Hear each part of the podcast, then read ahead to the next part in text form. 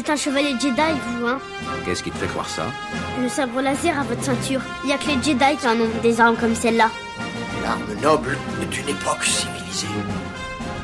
Tu penses à la prophétie de celui qui apportera l'équilibre à la force? Tu penses qu'il peut s'agir de ce garçon? La force? Oui, la force qui donne au chevalier Jedi son pouvoir.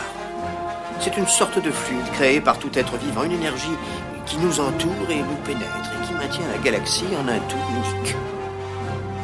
La peur est le chemin du côté obscur. La peur mène à la colère, la colère mène à la haine, la haine mène à la souffrance. Pendant des centaines de générations, l'ordre Jedi a su défendre et garder la paix et la justice dans l'ancienne République. Bien avant les jours sombres et l'avènement de l'Empire.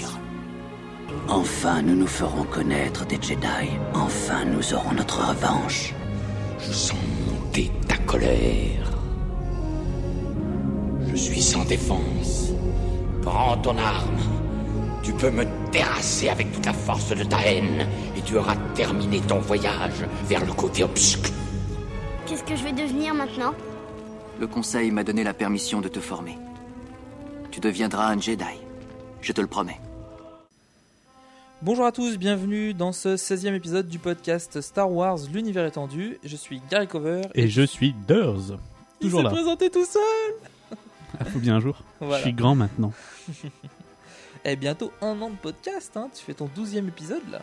Ouais, bah oui. Ça commence à faire. Alors, cet épisode est un peu particulier puisqu'on va traiter donc du nouvel ordre Jedi, mais on va le traiter en doublon avec l'épisode suivant, l'épisode 17, qui paraîtra donc en janvier 2014. Euh, on va euh, fait faire dans cet épisode un petit sommaire. En fait, on va détailler tous les euh, tout ce qui est présent dans la guerre en tant que personnage et pas personnage, vaisseau, puisque pas- Parler typiquement de la guerre. C'est plutôt. Voilà. comprendre un peu en fait parce que le, souci c'est que si on commence à parler de si on commence à parler des Yuuzhan Vong euh, et qu'à chaque fois qu'il y a un terme technique on doit s'arrêter pour expliquer ce qu'est euh, un Koro Skipper euh, un Corail Skipper ce que c'est qu'un Basaldovin ça peut être assez chiant. Donc en fait ce qu'on a décidé c'est que dans le premier épisode on va détailler toute la technologie. Comme ça quand on fera allusion à ça dans la, deuxième partie ça sera beaucoup plus clair et on, sait exactement à quoi, à quoi on a affaire. Donc on aura dans l'ordre les Yuuzhan Vong, en fait, un petit détail sur leur culture, ce que, ce que sont ces, ces méchants. Euh, les personnages Vong euh, qui sont importants à connaître. Euh, les personnages, pareil, de la République, importants. Personnages de l'Empire, importants.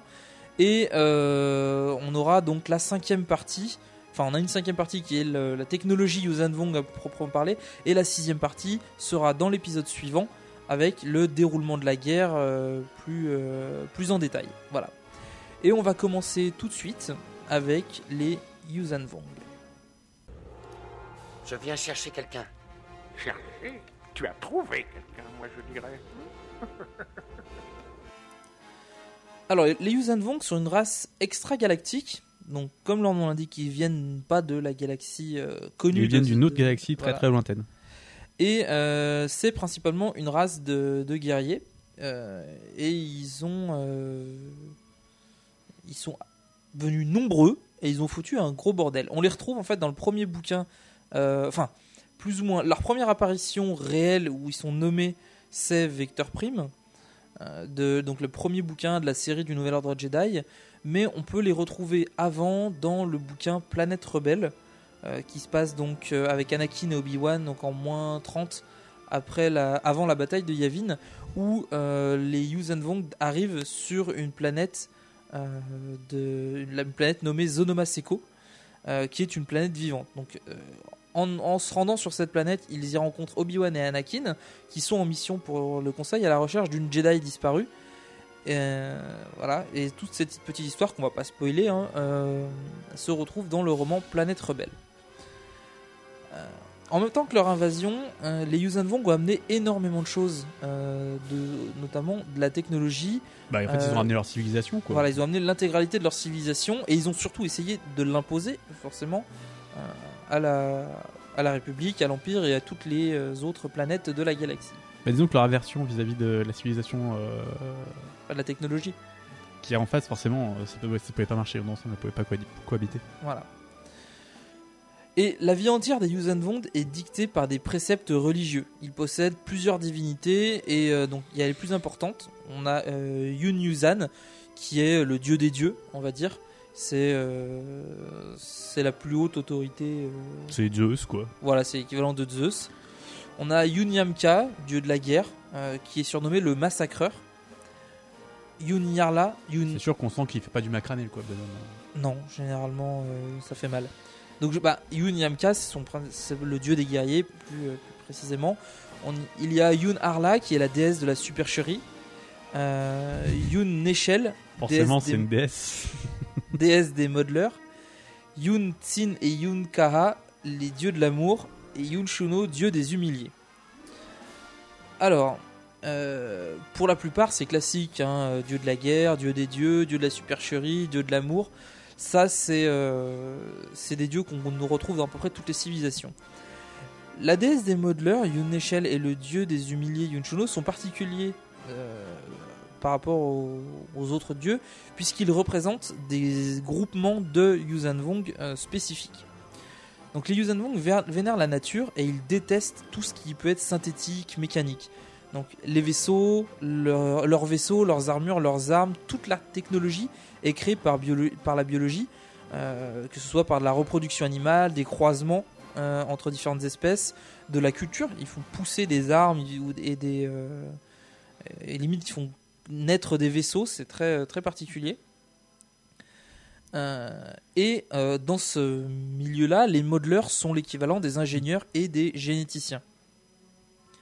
Ils s'amusent à croiser les espèces pour obtenir des effets particuliers. Euh, à, euh, ils sont en charge de tout ce qui est l'entretien des vaisseaux, euh, qui a trait à de la, puisque c'est plus de l'entretien type mécanique, c'est vraiment de la génétique et des, des modifications au niveau des, des- des êtres vivants qui- qu'ils utilisent pour. euh, Alors la question, c'est est-ce que leur technologie peut devenir malade? Oui, alors justement, on- je pense qu'on verra ça un peu plus tard, euh, mais effectivement, dans certains cas, ça leur a joué des tours. On verra ça avec dans la partie technologie. Voilà.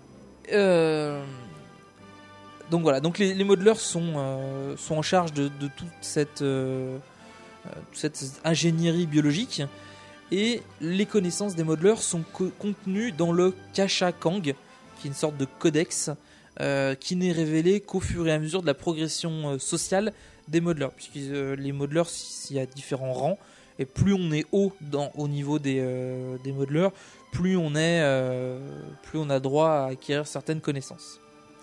Pour les humiliés, Particulier, mais voilà, c'est c'est classique. hein. c'est comme la scientologie. Là, C'est ontologie. Pour les humiliés, euh, il faut comprendre le fondement de la société Vong. Dans leurs esprits, la seule preuve que leur vie, euh, enfin la seule preuve de leur vie, c'est la douleur qu'ils ressentent. C'est pour ça que c'est pr- principalement un peuple guerrier.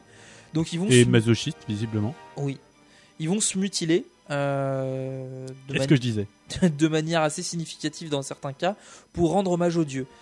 Alors, la plupart des euh, mutilations, ce sont simplement des scarifications, l'équivalent de tatouages euh, qui se font à la pointe du couteau.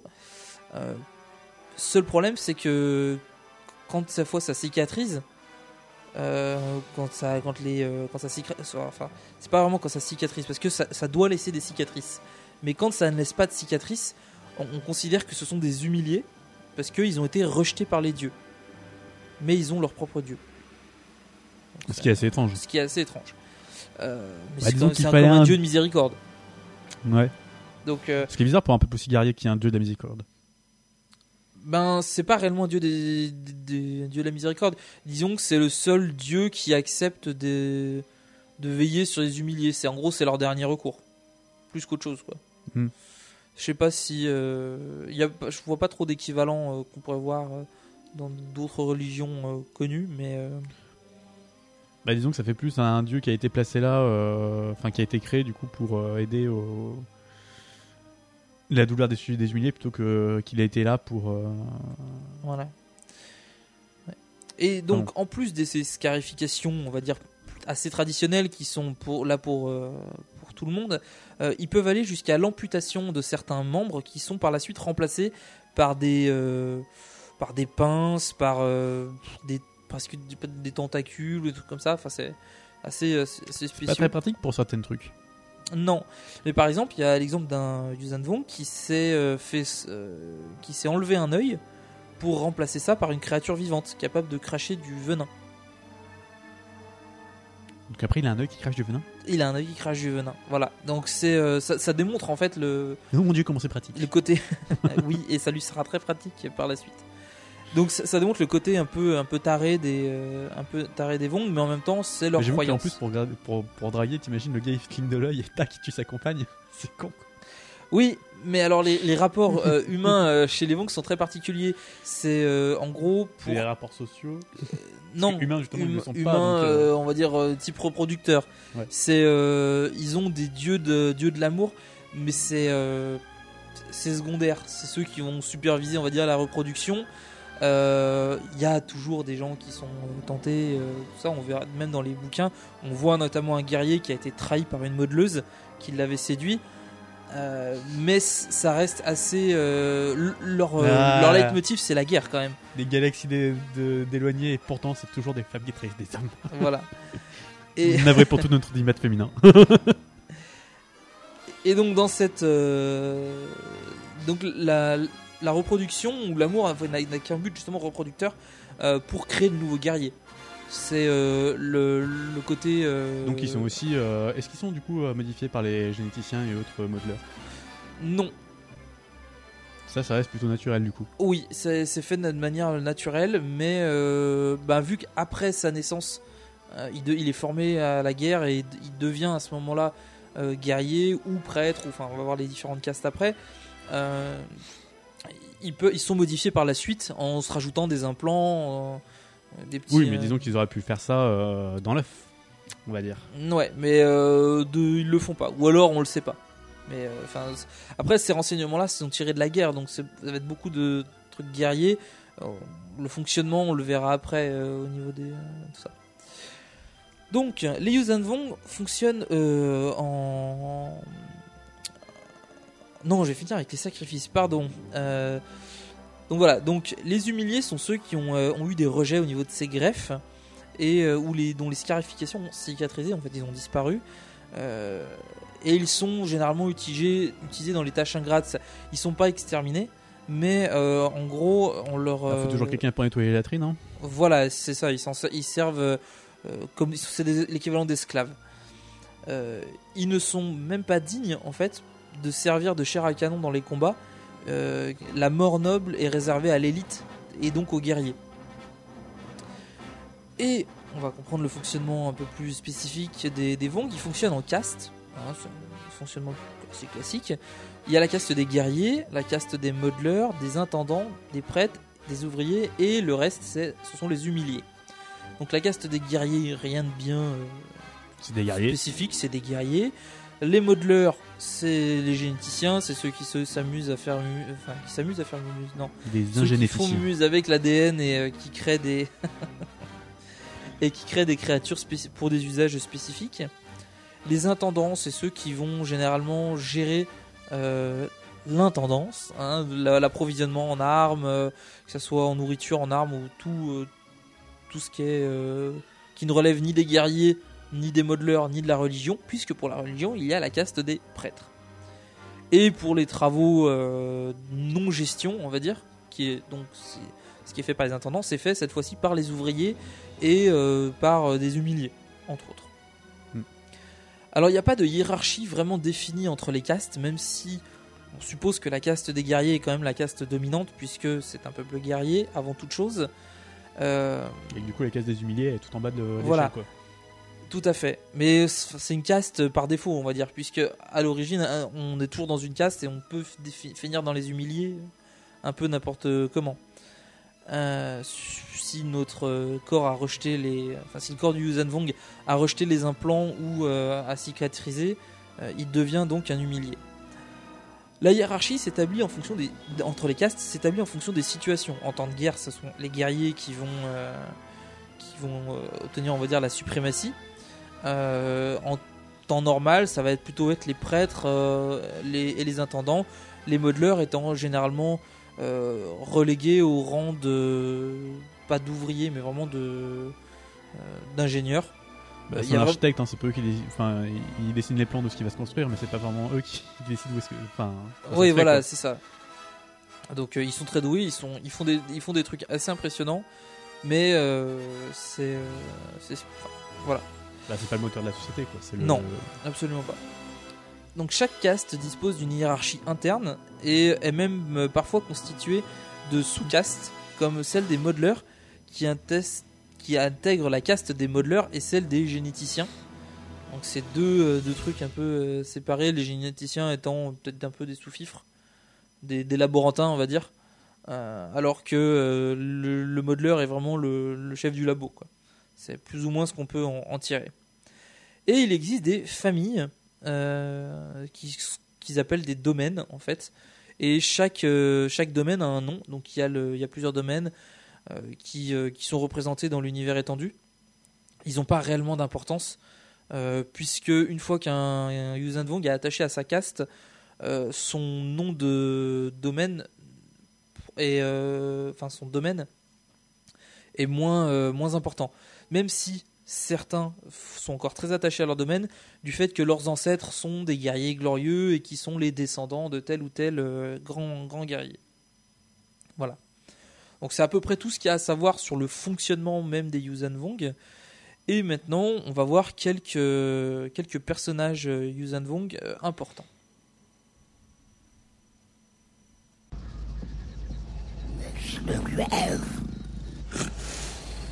Amiral, nous avons un signal prioritaire du croiseur interstellaire Le Vengeur. Bien.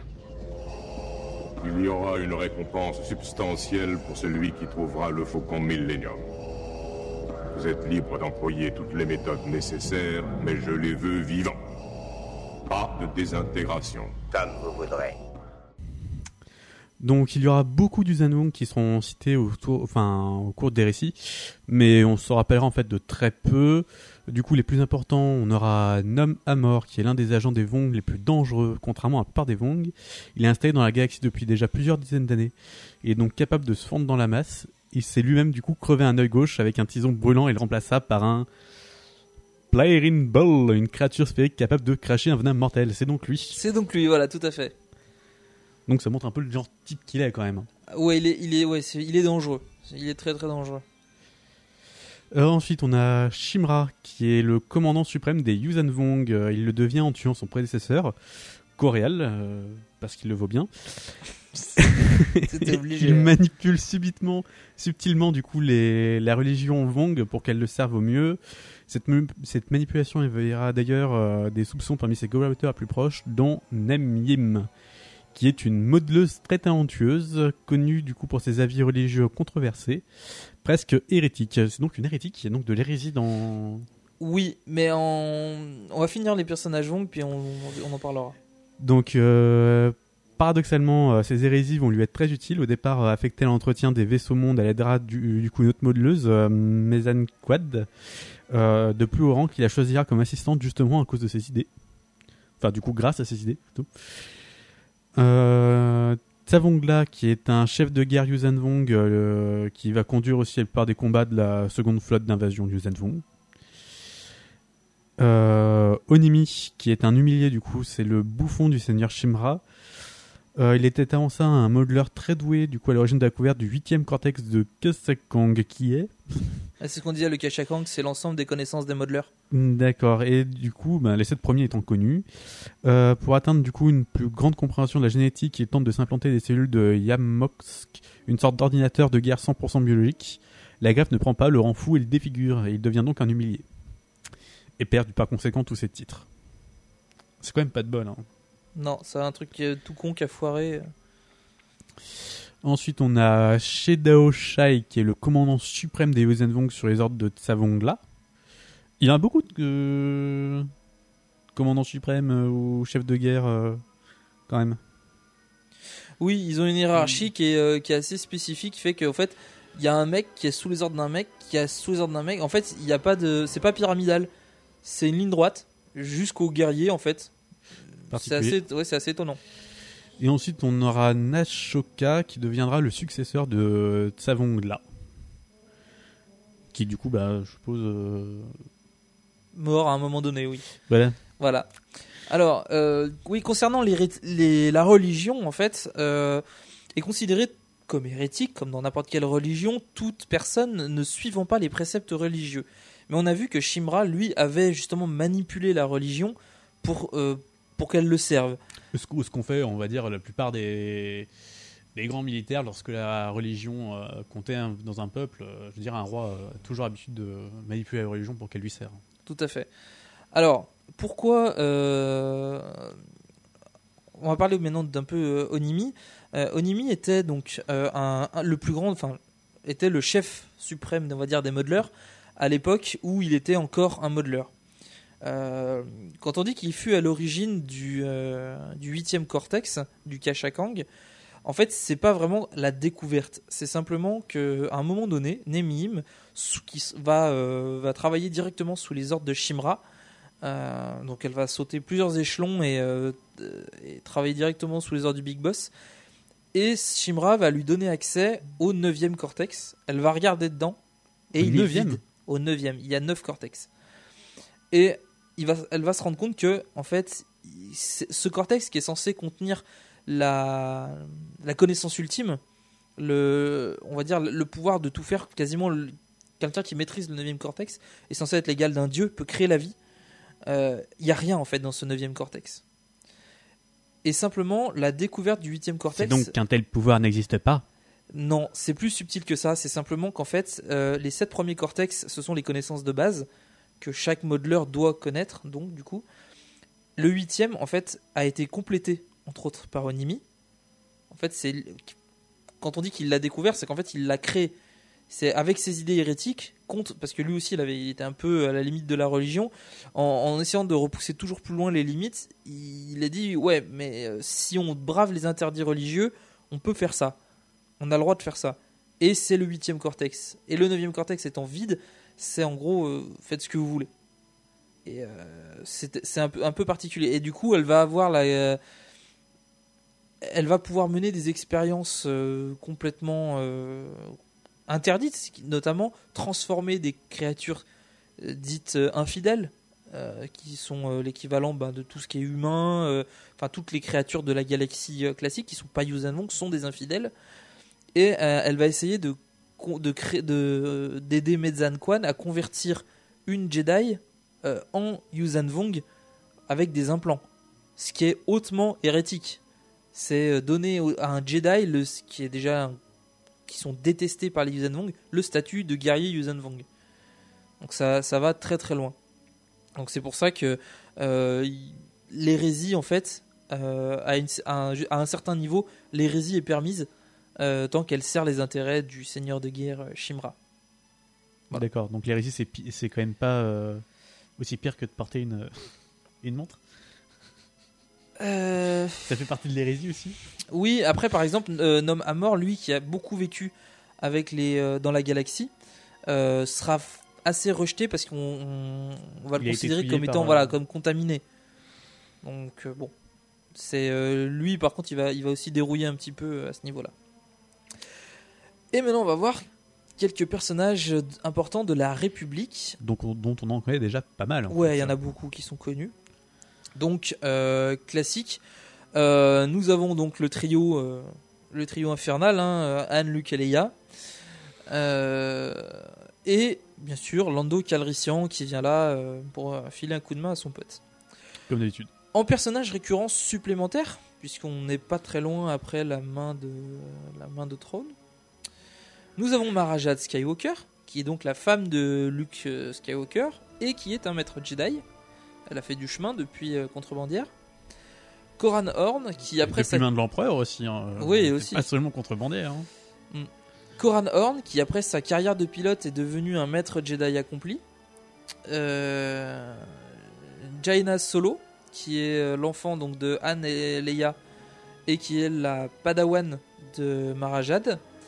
Euh, Jacen Solo, jumeau de, Jaina, qui est le Padawan de Luke. Et Anakin, qui est donc troisième enfant de Yann et Leia, Anakin Solo, qui est également le padawan de Luke Skywalker. On retrouve également le personnage de Kip Duron qu'on avait déjà abordé dans les épisodes précédents. Euh, depuis l'Académie Jedi, Skip est devenu un véritable chevalier Jedi. Il est volontaire, euh, il souhaite vraiment expier les fautes qu'il a pu commettre dans le passé. Il a quand même fait exploser une planète. Euh, il a Oui, créé. J'avoue, ça fait partie de ces petits détails qu'on peut retenir sur une personne. Voilà. Euh, il a créé un escadron de X-Wing avec quelques Jedi, mais en grande partie composé de non-Jedi, qui va lui permettre d'intervenir lors de conflits armés.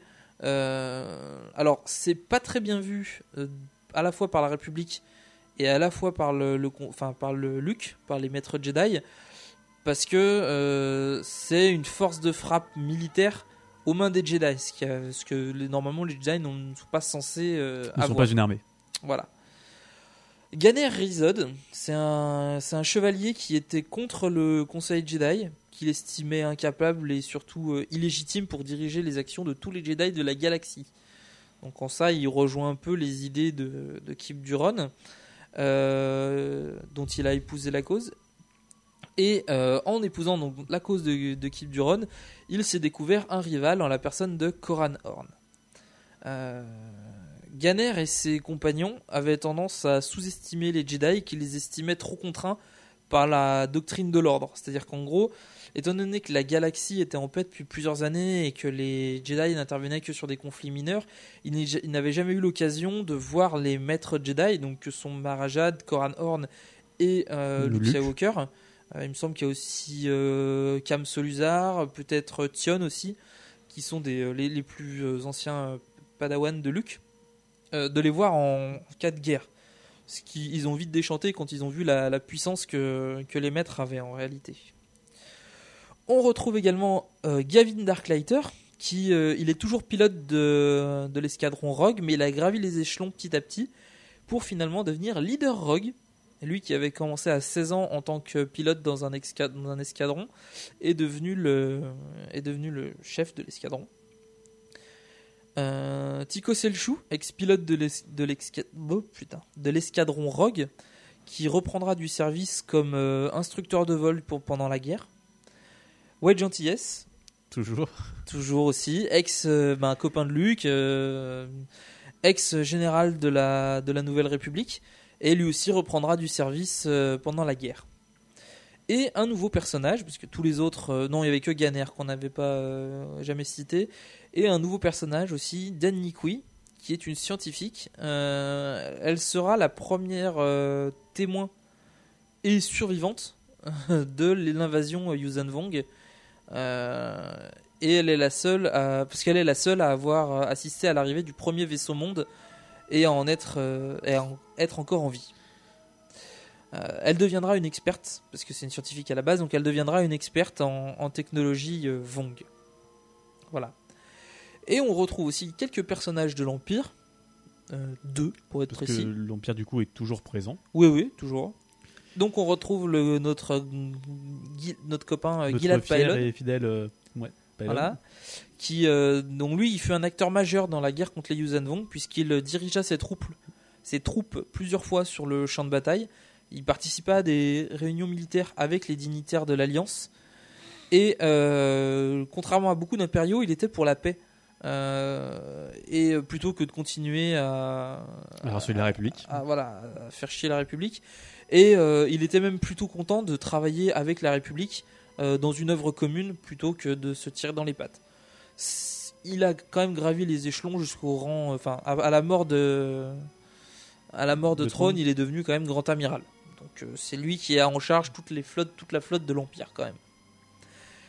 Et un petit nouveau également, Jag Fell, qui est le fils du baron Sun, Suntir Fell et de Sial Antilles, qui est donc la sœur de Wedge Antilles. Il fait partie d'un escadron euh, envoyé euh, par les Schiss justement, qui, sont, qui font partie de l'Empire, euh, qui au, au de l'Empire. C'est-à-dire qu'en gros, les Schiss qui étaient euh, un peu écartés mais qui avaient toujours les doctrines impériales, ont envoyé un escadron de nouveaux chasseurs, c'est des griffes, c'est l'équivalent de taille de chasse- d'intercepteurs avec euh, des ailes inversées. Euh, mais il y en a trois autour du cockpit. C'est euh, une plus grosse puissance de feu, meilleure résistance, ils ont un hyperdrive, enfin c'est des, des TIE bien bien améliorés. Voilà. Donc c'est tout. Ah, personnage de l'Empire, il n'y en a pas énormément. puisque on va Bah, clairement, c'est la République qui est majoritaire maintenant dans, Voilà, tout à fait. Alors, dans la a- galaxie, donc. euh, Ouais, on n'a pas cité tous les personnages parce qu'il y en a encore plein. On peut citer euh, Elego bah, étant donné la longueur de la série, c'est étonnant Voilà, y il y a une- tant que il y ça, a une- mais. il y a une vingtaine de bouquins, donc le, le nombre de personnages est absolument affolant. Euh, le, on n'a pas tout cité. On aurait pu citer dans les dans les Yuuzhan Vong connus euh, Yominkar, qui est le premier Yuuzhan Vong à, euh, à s'être découvert sur euh, dans la galaxie en tant qu'agent. Un homme Amor sera découvert que bien après. Euh, et du coup, euh, c'est aussi le premier Yuuzhan Vong à mourir euh, sous à mourir tout bêtement pendant la guerre et il est mort euh, Pas de bol. sous le- les coups de sabre de Marajad Skywalker. Euh, Au passage, euh, c'est un guerrier euh, classique, hein, Yominkar, c'est pas un guerrier spécifiquement euh, puissant. Euh, il a quand même failli la tuer. Donc euh, ça donne un peu le, le niveau de- d'exigence Oui, les- des guerriers Yuuzhan Vong. Les guerriers Yuuzhan Vong sont vraiment tous de- d'excellents guerriers. Voilà. Et justement, on va voir, entre autres, hein, entre autres choses, la technologie Vong et euh, ce qui est au service de ces guerriers. Il faut les arrêter. C'est de cela que tout dépend. Seul un chevalier Jedi parfaitement préparé, avec la force comme allié, pourra vaincre Vador et son empereur. Si tu arrêtes ta formation maintenant, si tu choisis le chemin le plus facile, le plus rapide, comme l'a fait Vador, tu ne peux que devenir un agent du mal. Alors, euh, au niveau des- de la technologie des Yuuzhan Vong, euh, donc on avait déjà dit qu'ils sont particulièrement, enfin, ils vénèrent la vie et que toute leur technologie est basée sur des créatures vivantes. Enfin, après, ils vénèrent la vie, euh, ils, vénèrent, ils vénèrent la vie Yuuzhan Vong, hein, parce que les Oui, autres formes de vie, ils s'en foutent un tout petit peu. hein. Tout à fait. Euh, ils font des sacrifices euh, avec les, les créatures euh, qu'ils considèrent comme des infidèles. Ils, euh, ils Ce qui est exterminent. assez étrange parce que non, dans la plupart du temps, les sacrifices sont des sacrifices volontaires parce que justement, il fallait que les personnes soient elles-mêmes des dévotes pour que le sacrifice vaille, vaille le coup. Donc là, du coup, c'est le sacrifice des personnages qui ne sont pas. euh, Enfin, elles seraient peut-être pas dignes d'être des sacrifices en fait. Étant donné que c'est pas des sacrifices. euh, Oui, après, peut-être que. euh, Enfin bon, ça, c'est- après, c'est- c'est c'est les visions. euh, Ouais. Mais bon. Alors, donc parmi l'armement du, enfin l'équipement du guerrier Yuuzhan Vong, nous avons plusieurs éléments. Le plus connu, c'est le bâton amphi, qui est une sorte de serpent pouvant, euh, se durcir comme un bâton, en fait, pour servir d'arme de corps à corps. Sachant que euh, quand il est euh, sous forme de bâton, il, est à même de bloquer un sabre laser, et sinon il peut devenir souple pour servir de fouet. Et bien sûr, comme tout serpent, euh, tout bon serpent, il est doté de crochets pouvant injecter du poison à, à ses victimes. Et il est aussi étrangement euh, extrêmement tranchant. Oui, oui, oui, c'est, euh, enfin, c'est, une arme qui est, c'est l'arme de base. Elle est utilisée par tous les guerriers parce qu'elle est très polyvalente. Euh, on a l'armure de Crab Vondum. Alors, c'est la seule protection réellement efficace contre le bâton amphi. Et pour cause, en fait, parce que le Crab Vondum et le bâton amphi étaient des ennemis naturels à l'origine euh, des, euh, des Yuuzhan Vong, Enfin, dans leur, à leur état créatures, d'origine. quoi. Voilà. Bah, c'est toujours des créatures, hein, puisque le crabe Vondoum est vivant quand euh, l'armure. euh, c'est particulier, mais Certes, mais maintenant ils ont été croisés, modifiés pour en Voilà. faire des armes. voilà. Mais bon, ça reste toujours très efficace, puisqu'il y a eu des guerres intestines en fait entre les Yuuzhan Vong à l'origine. J'ai pas spécialement envie de- d'en parler, c'est pas très intéressant. Juste savoir que ils sont, il y a eu des guerres, euh, une- presque une guerre civile, donc c'était logique qu'ils aient une arme, une armure qui je veux dire, à euh, une arme. un peuple qui se fait la guerre, c'est pas si étonnant que ça. hein. Voilà.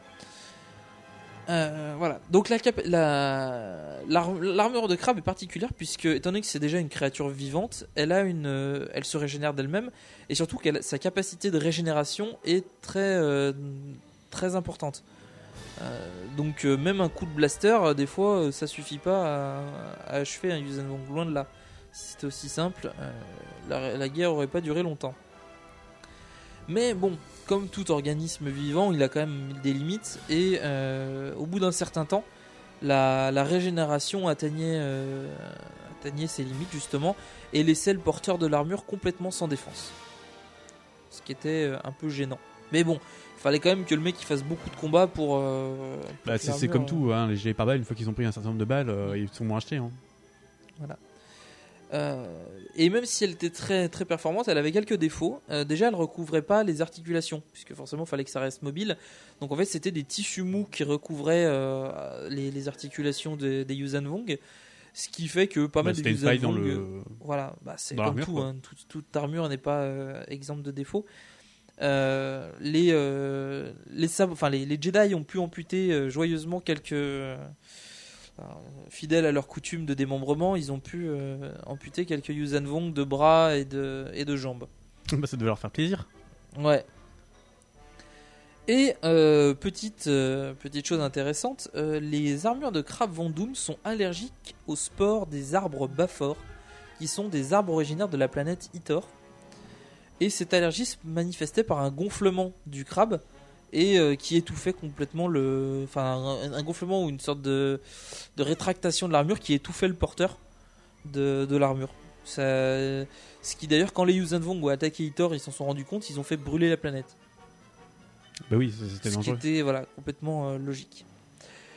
Euh, une autre de leurs armes, pas. Alors celle-là, elle est un peu moins courante, c'est la dague Koufi. Euh, elle est presque plus utilisée parce que euh, c'est une arme de, de Bah, proximité. disons que le- bâton en fif, Voilà, et que euh, le bâton en fi fait très bien cette. Sachant que la dague est plus coupante que le bâton en fi, mais on ne demande pas généralement aux guerriers de couper beaucoup de trucs à part des. À part des. Bah, disons que le bâton en fil est tellement plus adapté au combat que, le, Voilà. que la dague. Et les, les, ceux qui s'en servent encore pas mal sont les prêtres qui, pour les sacrifices, justement. Et euh, elle a quand même la capacité de, ouais, de trancher n'importe quoi, mais bon, comme je disais, c'est, en combat euh, corps rapproché, euh, c'est pas très utile de pouvoir trancher euh, n'importe quoi. c'est- Si, c'est toujours utile. oui, mais je veux dire, si ton bâton en fil te permet déjà de trancher Oui, avec un mètre de portée de plus, dans la chair, il n'y a, pas de- y a pas de souci. En plus de cet attirail de base, même si la Dakufi reste optionnelle, les guerriers utilisaient également des insectes volants de plusieurs types pour plusieurs fonctions. Donc il y en avait qui étaient pour assommer, d'autres pour empoisonner, d'autres qui étaient explosifs. Euh, et certains guerriers de très haut rang étaient même dotés de griffes euh, au niveau des poings, euh, à la manière de Wolverine. Mais c'était fallait vraiment être et c'était des griffes qui étaient qui pouvaient qui pouvaient s'allonger jusqu'à 4 fois leur taille initiale. C'était très dangereux. C'était très dangereux et heureusement pour les pour l'Empire et la République, tous les guerriers n'étaient pas équipés de ce type d'armes. Voilà. Ensuite, on va passer à la technologie plus euh, vaisseau. Euh, alors, on a les basales d'ovin. Alors, c'est euh, important parce que les basales d'ovin prennent une place très très importante dans la technologie Vong puisqu'ils permettent de maîtriser la gravité. Tout, tout, tout naturellement, ils sont donc utilisés dans les vaisseaux spatiaux. En tant que moteur. voilà, en tant que moteur. Euh, Parce et- que clairement, les, les vaisseaux en fait ne se propulsent pas, ils se tirent vers d'autres euh, astres. C'est particulier. Voilà, tout à fait. Euh, et ils sont donc capables d'utiliser la gravité. euh, en fait, ils sont plus ou moins grands en fonction des vaisseaux. Les plus gros pouvant aller jusqu'à 3 mètres de diamètre. Et, euh, ces plus gros-là ils sont capables d'attirer une lune sur la planète. Oui, ce qui servira d'ailleurs. Ce qui sera bah, dans, dans le- dès le premier bouquin d'ailleurs. Mm. Euh, voilà, donc c'est vraiment utilisé de partout. Notamment dans les Koro Skippers, euh, qui sont euh, l'équivalent des chasseurs monoplaces euh, standard de la flotte Yuuzhan Vong. Ils sont extrêmement résistants grâce à une coque en cristal très difficile à percer et ils utilisent un basal de vin comme propulseur et bouclier. Alors le bouclier créé par le basal de vin est assez particulier puisqu'en fait il consiste à créer une sorte de mini singularité, de mini trou noir pour absorber les tirs de laser. Du coup, euh, c'est super chiant parce que même si euh, on vise bien, bah, on, on ne touche même pas. C'est même pas on affaiblit le. On a- contrairement aux boucliers énergétiques qui sont affaiblis quand ils prennent des décharges, là, oui, là, euh, le coup est complètement absorbé. euh, y a le rien coup est absorbé. Euh, et vu que le basal de vin ne prend pas le coup pour lui, c'est pas lui qui absorbe, euh, c'est vraiment, on va dire, c'est plutôt même dissipé plutôt qu'absorbé. euh, ça, ça, fait, ça crée aucun dommage. Donc ça a été vraiment une vraie plaie en fait euh, ces petits vaisseaux parce qu'ils étaient, euh, étaient chiants et très difficiles à, détruire. La seule solution pour, euh, pour les détruire était de surcharger le basaltovin avec des qui au bout d'un moment n'arrivaient plus à absorber les, les tirs de laser quand il y en avait trop en même temps. Et à ce moment-là, on arrivait à atteindre la coque, mais il fallait encore maintenir le feu nourri pour pouvoir percer la coque. Euh, parce que en fait, le cristal, quand il était touché, le cristal de la coque, il fondait pour euh, pallier une éventuelle brèche euh, dans, la coque. Donc c'était très très résistant.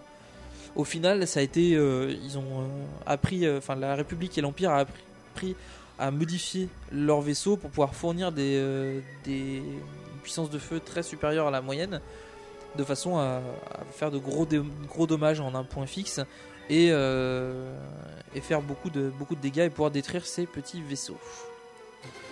Voilà. Ensuite, en autre vaisseau, nous avons les croiseurs Mataloc. Alors le croiseur Mataloc, c'est l'équivalent des corvettes euh, lourdement, enfin des croiseurs, peut-être pas des croiseurs impériaux, mais trucs un peu plus petits. Euh, ils sont très lourdement armés et ils embarquent plusieurs basaldovins à bord, donc à la fois pour servir de, à la fois De pour propulseurs ser- et de propulseurs et de boucliers. Donc ils sont, alors et en plus de base, les basaldovins embarqués à bord de ce type de vaisseau étaient plus puissants que ceux des Koro Skipper euh, seuls, parce qu'il y a plusieurs puissances forcément.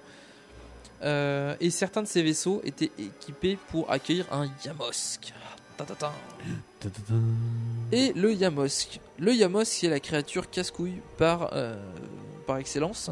C'est un coordinateur de guerre. En fait, il crée une liaison télépathique entre les pilotes euh, à proximité, permettant de, créer une véritable synergie entre les Skipper et les croiseurs Mataloc.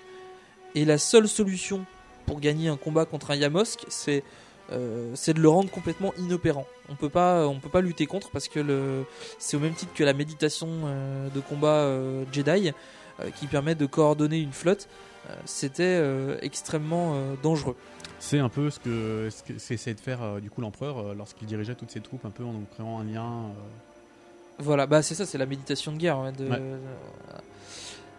Euh, alors, ils ont trouvé, enfin, durant l'histoire, on a trouvé plusieurs solutions pour euh, pour brouiller le Yamosk. Not- Utiliser d'ailleurs bah, bêtement un brouilleur qui euh, qui perturbait, en fait, qui envoyait des- de faux signaux au, au Yamosk et qui du coup l'induisait en erreur. Euh, plus tard, même, on va, la République et l'Empire conjointement vont créer un détecteur de Yamosk qui va euh, réussir à localiser, le vaisseau où, euh, il est abrité. Et en gros, ce vaisseau devient la cible prioritaire. Parce qu'une fois que le, Yamosk est détruit, ça ne, il y a beaucoup moins de danger pour le- les flottes en présence. Après, il y a des conflits particuliers, comme la bataille finale de Coruscant, où euh, il y aura 4 Yamosk engagés sur le champ de bataille, ce qui est euh, assez violent comme, comme technique de combat. Voilà.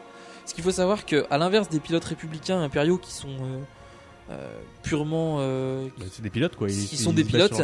Les, les pilotes Yuuzhan Vong sont bons, mais ils, deviennent quasiment inefficaces quand ils sont pas quand ils ont pas l'assistance du Yamosk. Ils sont capables de manœuvrer des Skippers, ils sont capables de tirer, mais ils sont bien moins précis, bien moins efficaces. Bien moins coordonnés surtout. Et voilà, bien moins coordonnés. Du coup, euh, c'était euh, détruire le Yamosk était vraiment un sacré avantage. En autre type de vaisseau, on a les vaisseaux mondes. Donc c'était ben, tout bêtement des vaisseaux qui abritaient la population civile euh, de, des Yuuzhan Vong, que ce soit les humiliés, les modeleurs, les prêtres Les intendants. et les intendants, logiquement. Voilà. Donc, euh, et les modeleurs étaient donc en charge justement de l'entretien de ces vaisseaux. Alors, tout à l'heure, on parlait justement des maladies liées aux vaisseaux. Il faut savoir que les, les, les Vong sont donc des extragalactiques et qu'ils ont voyagé pendant très longtemps. Et le, comme tout organisme vivant, au bout d'un moment, on ne peut pas le maintenir en vie indéfiniment. Il finit par dépérir. Et c'est pour ça que euh, leur choix s'est porté sur la galaxie, entre autres sur cette galaxie-là. Euh, c'est que euh, il fallait absolument les vaisseaux arrivaient quasiment tous en fin de vie. Le plus vieux vaisseau euh, monde avait quasiment un millier d'années. Durée de vie d'un Yuuzhan Vong, c'est combien? Euh, je sais pas s'ils vivent beaucoup plus vieux. Non, ils vivent moins d'un millier d'années. Ils en ont peut-être une centaine, peut-être 200 ans à la rigueur, mais pas beaucoup plus. Euh, donc, un, le vaisseau monde arrivait à peu près à, à plus d'un millier d'années, sachant que leur espérance de vie était de 500 ans à la base. Donc, Oui, donc euh, ils, ont, ils ont Bah, été Ils avaient dépassé la garantie depuis un petit moment. Il Voilà, était temps ils- de les changer, quoi. ils ont été vraiment poussés dans, les, dans leur retranchement. Voilà. Et si on parle de technologie, euh, de technologie, on peut donc créer des choses. Donc la République et l'Empire étaient capables de créer des armes comme le anti-Yuuzhan notamment ils ont créé une série de droïdes qui étaient très résistants. Euh, il y avait les brouilleurs de Yamosk également. Mais les Vong pouvaient également euh, modeler, créer ou faire pousser des armes pour contrer la République. Et l'une de ces armes euh, était le, Vox, le Voxin, ou Voxine.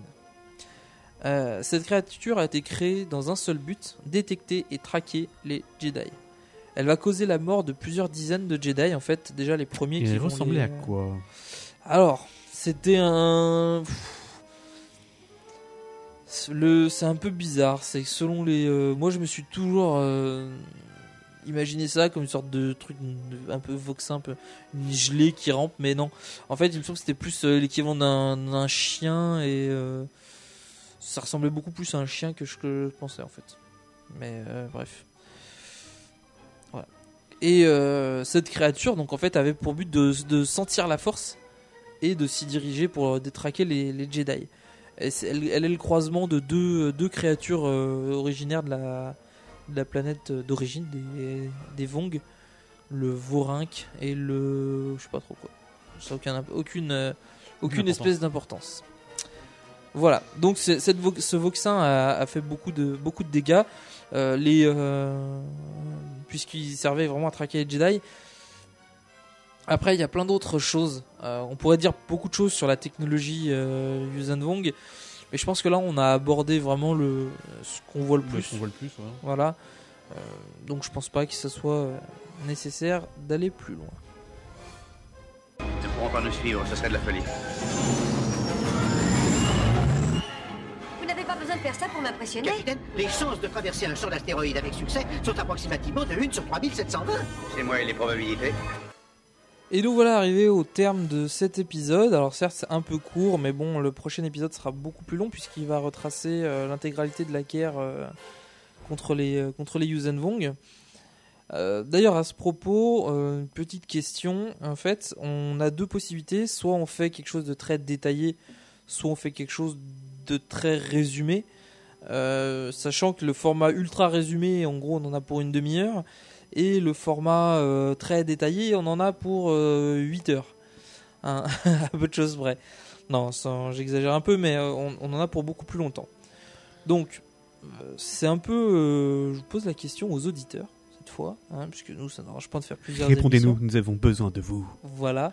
Donc savoir si vous préférez qu'on fasse quelque chose de, très détaillé, euh, c'est-à-dire que étape par étape, voire même limite bouquin par bouquin, on détaille exactement ce qui s'est passé.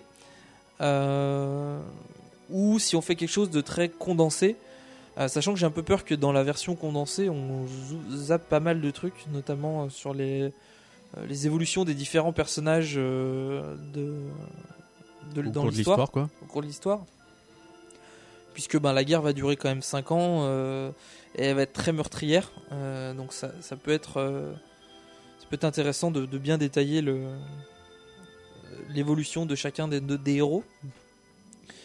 Euh, voilà, donc on, on a- un peu cette interrogation là, donc n'hésitez pas à nous, à nous poser des questions euh, éventuellement. Voilà, euh, s'il y a quelque chose que vous voulez savoir, que vous voulez qu'on approfondisse, euh, n'hésitez pas du Voilà, coup à le demander.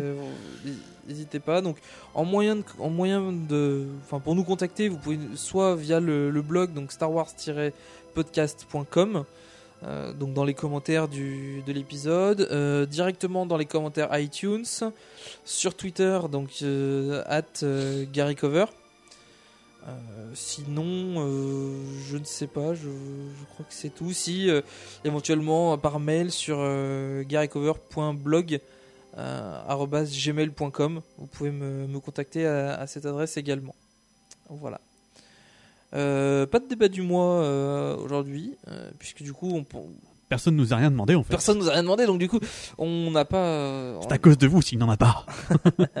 on n'a rien pu sortir. Donc on, on va. Donc c'est tout pour, pour ce mois-ci. On vous souhaite de bonnes fêtes de fin d'année. Et on vous retrouve dans un mois pour l'épisode 17, euh, Et donc, la euh, guerre à contre l'année les- prochaine. contre les Yuuzhan Vong. Donc à l'année prochaine.